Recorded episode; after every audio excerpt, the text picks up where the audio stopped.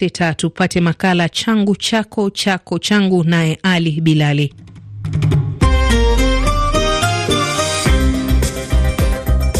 Ni furaha kubwa kukutana nawe Jumapili ya leo msikilizaji, katika makala changu chako chako changu, na ambapo leo tunazungumzia kuhusu umuhimu wa kujifunza lugha mama wakati kukiwa na hofu ya lugha zaidi ya elfu tatu za kiasili zikiwa hatarini kutoweka. Na kwenye Le Parle Francophone tutaangazia shughuli za kitamaduni ya Alliance Francaise ya Nairobi, na kwenye muziki nitakuletea mwanamuziki Tikenja Fakoli ambaye ametoa albamu yake ya acoustic.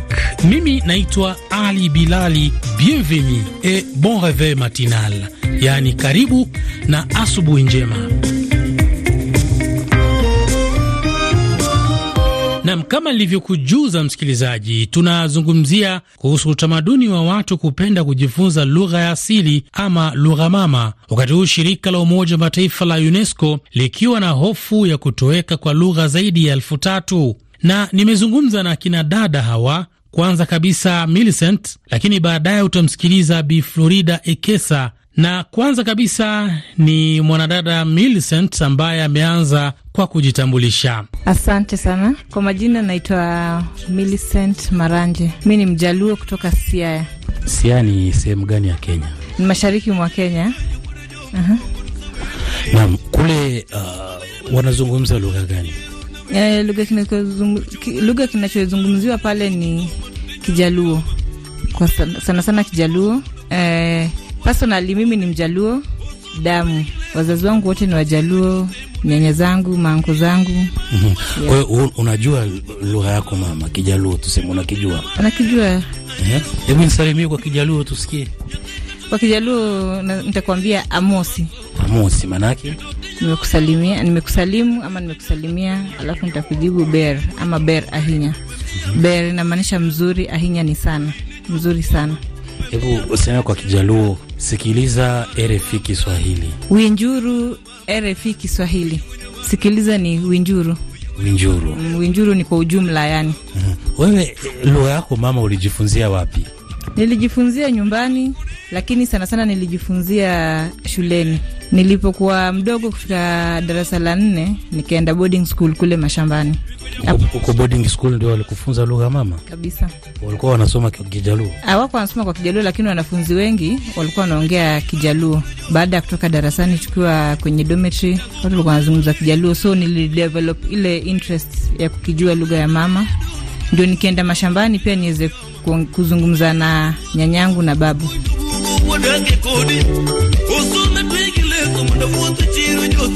Na wewe unafikiri kuna umuhimu wowote wa mtu kujua lugha mama? E, ni muhimu sana. uh -huh. mm. Unajitambulisha asili yako, kitu ya kwanza. Ya pili ni kuweza kuzungumza na wale wazee wa kule mashambani, manake wengi wao hawakijui Kiswahili wala Kizungu. mm. Mm. Lakini kuna watu uh, wanasema kwamba kama Waafrika wote ni wamoja, tunaweza kujitambulisha kwa identity ya Kiafrika, lakini haya masuala ya lugha nini yanatugawa zaidi. Wewe unasemaje kwa hilo?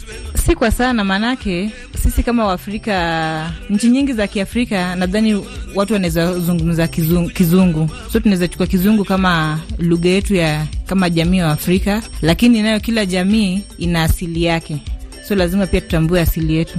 mm -hmm. mm.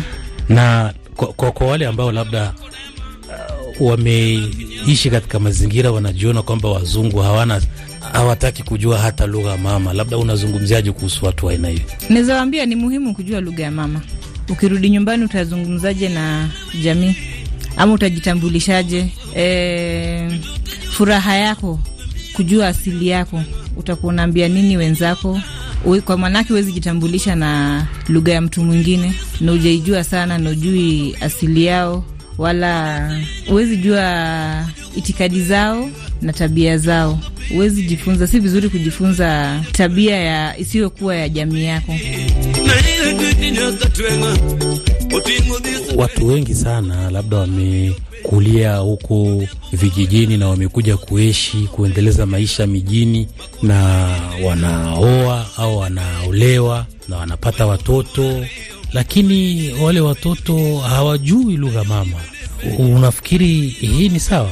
Kwangu mie si sawa, maanake mkioana watu kutoka jamii tofauti, kama mmeelewani kwa lugha, ni vizuri kujaribu kufunza watoto lugha za kila upande. mm -hmm. mm.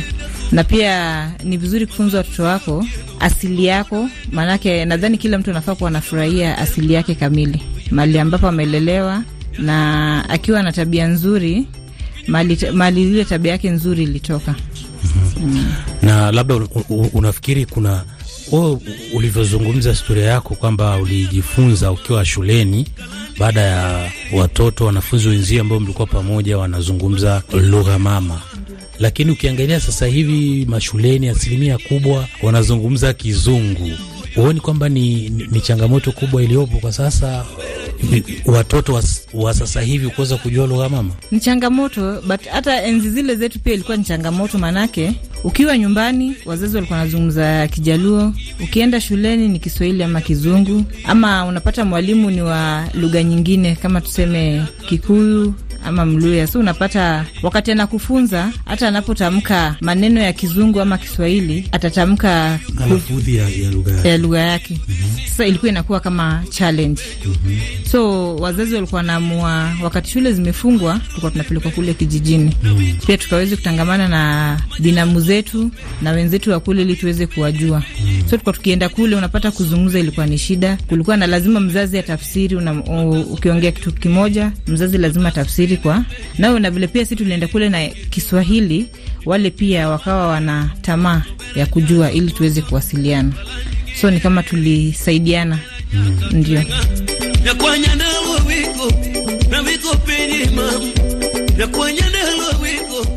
na tuseme wewe ukijaliwa ukizaa watoto, nafikiri kuwafunza lugha mama itakuwa ni kipaumbele kwako au watajijua wenyewe baadaye, itakuwa ni kipaumbele. mm -hmm. mm. Siwawezi kujua identity yao na identity ya mama. Sasa wakati tukimalizia hapa, labda unatoa ujumbe gani kwa watu ambao wanakusikiliza wakiwa kule DRC, Rwanda, Burundi, uh, lakini pia kule South Sudan na Uganda kuhusu swala zima la umuhimu wa mtu kujua lugha mama? Nawaambia watoto ambao wananisikiliza, kujua lugha ya mama ni muhimu, maanake mtu huweza kujua asili yake kiundani, kitabia, na pia inasaidia malezi bora. Unachukua tabia za kiuzunguni kule but sisi kama Waafrika asili yetu wanaona ni ya maana sana. Nam ni kushukuru sana, na tuwakumbushe wasikilizaji, tulikuwa tunazungumza na dada Millicent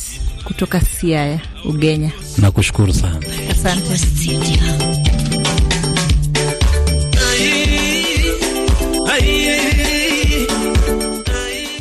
Makala ni changu chako, na leo tunazungumzia juu ya umuhimu ama utamaduni wa watu kujifunza lugha mama, na studio hapa niko na mwanadada atajitambulisha jina lake. Karibu. Asante sana mtangazaji. Kwa majina anaitwa Florida Ekesa, natoka maeneo ya magharibi mwa Kenya, na mi mwenyewe ni kabila la Waluya. Waluya. Mm. Waluya wanatoka magharibi mwa Kenya. Ndivyo. Na kama ulivyosikia tunazungumzia juu ya umuhimu wa kujifunza lugha mama. Una, una, unajua lugha yako ya Kiluya? Naitambua, manake nimezaliwa huko, nimekuzwa huko. mm -hmm. Ila watoto wangu ndio wako na tatizo. Aha. Tuanzie hapo kwanza. Hebu e, unamsalimia vipi mtu kwa Kiluya? Kama kwa mfano unataka kumjulia hali, unamwambiaje? Uh, kuna majira tofauti. mm -hmm. Kama ni asubuhi nitamsalimia bushere. Bushere, yeah. Hapo ni habari za asubuhi. Habari za asubuhi. Ehe. Mchana, mchana keshtere. Keshtere, yeah. Na jioni Wahera. Wahera. Yeah. Nini hapo habari za jioni. Na, kuna pia salamu zile ambazo zinatumika sana. mm -hmm. Ile kwa Kiswahili tutasema sasa, but kwa Kiswahili kwa Kiluya tutasema mlembe. Mlembe. Ama oriena. Oriena. Na, sasa kwa mtazamo wako wewe unafikiri kuna umuhimu wowote wa mtu kujifunza lugha mama, hasa ukizingatia watu wako mjini ambapo lugha ambayo inakuja mbele zaidi ni lugha ya kigeni ambayo ni Kizungu? Unafikiri kuna umuhimu wowote mtu kujifunza lugha mama? Kuna umuhimu sana, kwa sababu hasa kwa wale watoto ambao wanazaliwa mjini, wanaposafiri sasa mashambani wajumuike na familia, inabidi sasa mzazi utumike pale kama mkalamani, maana itabidi utafsiri kwa Kiswahili ama kwa Kiluya ndio mtoto apate kuelewa. Sasa kwangu mimi kama mzazi ni muhimu sana eh, tunapopata watoto tuwakuze kwanza kwa kuanza lugha ya mama mm -hmm. Ndio waweze pia kuwasiliana na familia kwa jumla, maanake si, si watoto familia wanaelewa Kiswahili ama lugha ya Kimombo. Na umesema watoto wako kuna tatizo, kwa nini unafikiri hawafunzi wanao lugha mama? Wamezaliwa mjini? Mimi mwenyewe niko na watoto wanne mm -hmm. na wote wamezaliwa mjini. Sawa, kila wakati naposafiri mashambani mwishoni mwa mwaka mwishoni mwa mwaka uh -huh. napata kibarua kigumu sana mm. Manake inakuwaje? Hebu tuhadisie. Kuna msikilizaji yupo hewani muda huu anakusikiliza, mwadisie inakuwaje? Nina mtoto wa mdogo wa miaka kumi. Uh, mwezi wa Disemba tulipokuwa nyumbani, alikaribishwa vizuri na nyanyangu, yani bibi mm -hmm. eh, bibi yangu. Sasa si bibi yake, bibi yangu mm -hmm. Sasa huyu bibi haelewi Kiswahili, lakini anataka kuongea na mtoto. Mtoto pia kwa yale makaribisho anataka kukaa na bibi. Sasa tatizo likatokea pale, akaona chungu cha kutilia maji, akaniambia mama, hiki kifaa nakumbuka tulisoma kwenye kitabu ni cha kutilia maji ya kunywa. Nataka, naomba uambie bibi anichotee maji kwenye kifaa hiki, manake mimi nikimweleza haelewi, anabaki akisema mm. Sasa narudi kwa bibi nimwambie mjukuu anasema anaomba mtilie maji kutoka kwenye kifaa hiki. Kwa hiyo ukageuka mkalimani, mkalimani pale. mm -hmm. Pia ki, akaona ndizi kwenye shamba, ananiuliza haya matawi ni makubwa sana, huu ni mmea wa ng'ombe ama ni ya nini? Sasa pia kumweleza kwa kwamba kwa Kiluya hii ni ndizi na huu ni mgomba wake, ikawa ni tatizo, manake ni neno ambayo hajaisikia. mm -hmm. mm.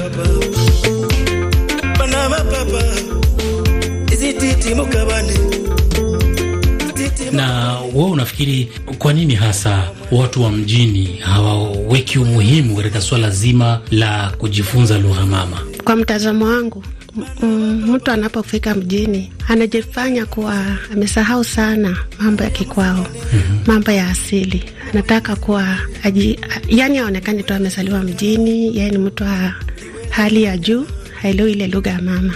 Mimi nimekutana na watu wengi, nikimsalimia kwa Kiluya ananitazama, lakini naelewa kwamba huyu ni Mluya mwenzangu. mm -hmm. Ishara kwamba anahofia hata yeye mwenyewe kuongea lugha yake, anaogopa, anaona ni hali ya kujishusha. mm -hmm. Lakini si hivyo, hatufai kuchukulia kwenye mtazamo hiyo. Ndio, ndio. mm. Lakini sasa kwa kumalizia, ni wito gani ambao unawapea watu wenye kuwa na tabia kama hiyo ya kushindwa kuzungumza lugha mama? Inawezekana anaijua, lakini aibu aonekane kwamba anazungumza lugha mama. Unawatolea wito gani? Wito ambao ningewatolea ni kwamba mtu ajipende vile ako, ajithamini na ajitambue kulingana na kiasili chake. Kama wewe unatoka kwenye uraibu fulani, hufai kuona haya hata unapopatana na mwenzako ama unapoongeleshwa kwa ile lugha. Maanake ni vizuri tu mwenyewe kwanza ujipende, penda lugha yako, penda hata vyakula vya kiasili kutoka maeneo yako. Naam, ni kushukuru sana. Niwakumbushe wasikilizaji kwamba tulikuwa tunaongea na Florida Ekesa. Nam ni kushukuru sana na karibu tena katika makala haya changu chako chako changu. Asante, shukran.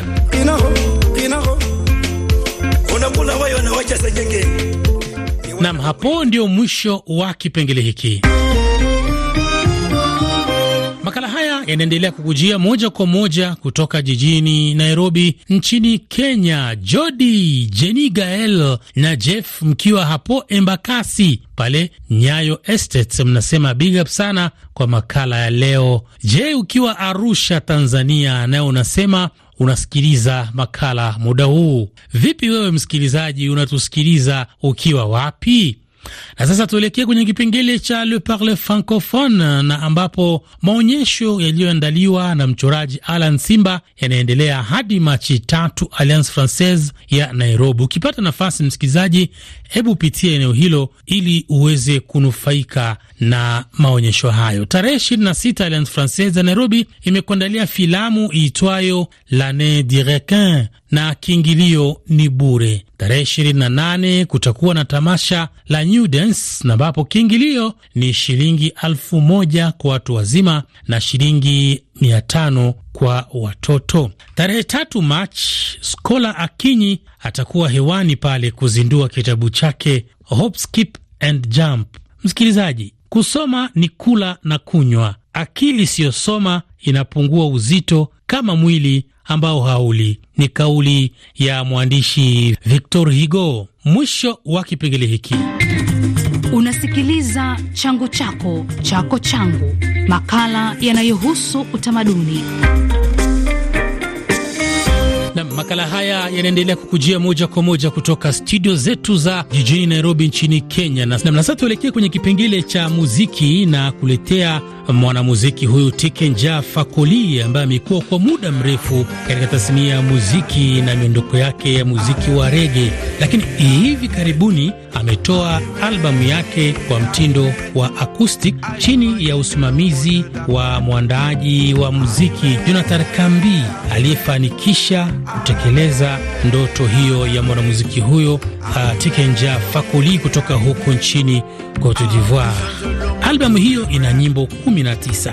Alitumia njia ya kidemokrasia kwa kuchagua majina baada ya kushirikisha wanamuziki wake, na inaelezwa kwamba albamu hiyo imeongezwa vionjo kwa kutumia ala za kitamaduni kama soku, balafon iliyotumiwa na Adama Dembele na Adama Bilohu Dembele, pamoja na kora iliyotumiwa na Sherif Sumano Mamadu na ngoni iliyotumiwa na Andra Kuyate, na hata miongoni mwa wanamuziki aliyoshirikisha tayari walikuwa wameonekana mara kadhaa katika bendi hiyo ya mwanamuziki Tikenja Fakoli. Na tumalize na kibao hiki juruu cha Tikenja Fakoli.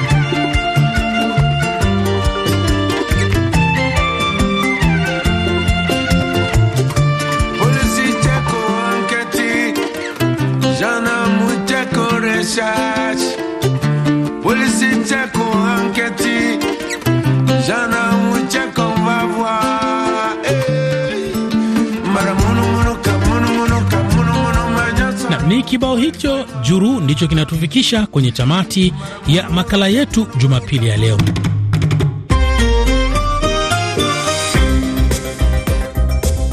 Mimi naitwa Ali Bilali, nikutakie Jumapili njema ama bon dimanche.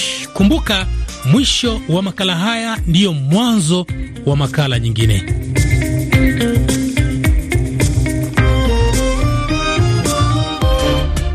Unaweza kusikiliza matangazo ya RFI muda wowote kwa kupakua application ya RFI Pure Radio kwenye simu yako ya smartphone na kusikiliza matangazo yetu kwa lugha 16 ikiwemo lugha adhimu ya Kiswahili. Application hii ni bure. Kwa kumalizia, hizi ni taarifa zetu kimuktasari. Marekani mbioni kujaribu kupatanisha nchi ya Rwanda na DRC. Jumuiya ya ECOWAS yatangaza kuondoa vikwazo dhidi ya nchi ya Niger, na mataifa ya magharibi yasisitiza kuendelea kuisaidia nchi ya Ukraine wakati huu wa vita. Usiache kutufuatilia kwenye mitandao yetu ya kijamii upate pia habari hizi.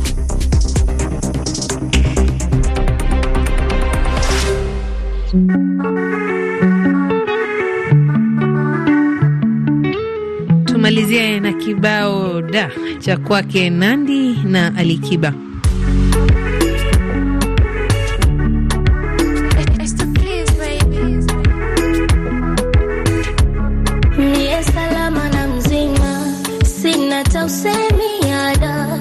Umenishika kwa mtima, pumzi sihemi ada, penzi madeni nchina, halina gautemi ada nyingi dua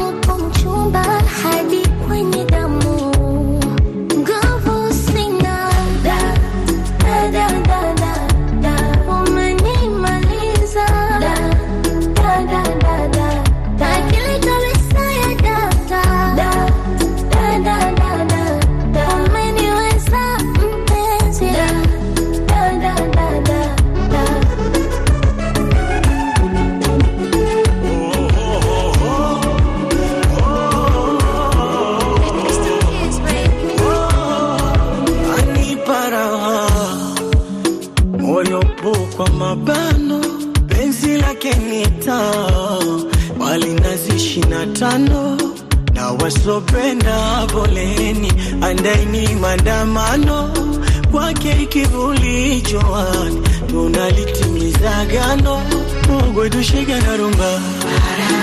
Wasibure na chumba akiyumba na yumba naenda naye sambamba. Wetushika na rumba kwa sebule na chumba. Akiyumba na yumba naenda naye sambamba. Oh, umenimaliza. Ni kibao da, mshirikiano kati ya msanii kutoka Kenya Nandi na Ali Kiba kutoka kule Tanzania, ikitamatisha matangazo ya RFI Kiswahili asubuhi ya leo. Mimi ni Carol Korir na kutakia Jumapili njema. Kwenye mitambo amekuwa Boldrin Ambali. Kwa heri.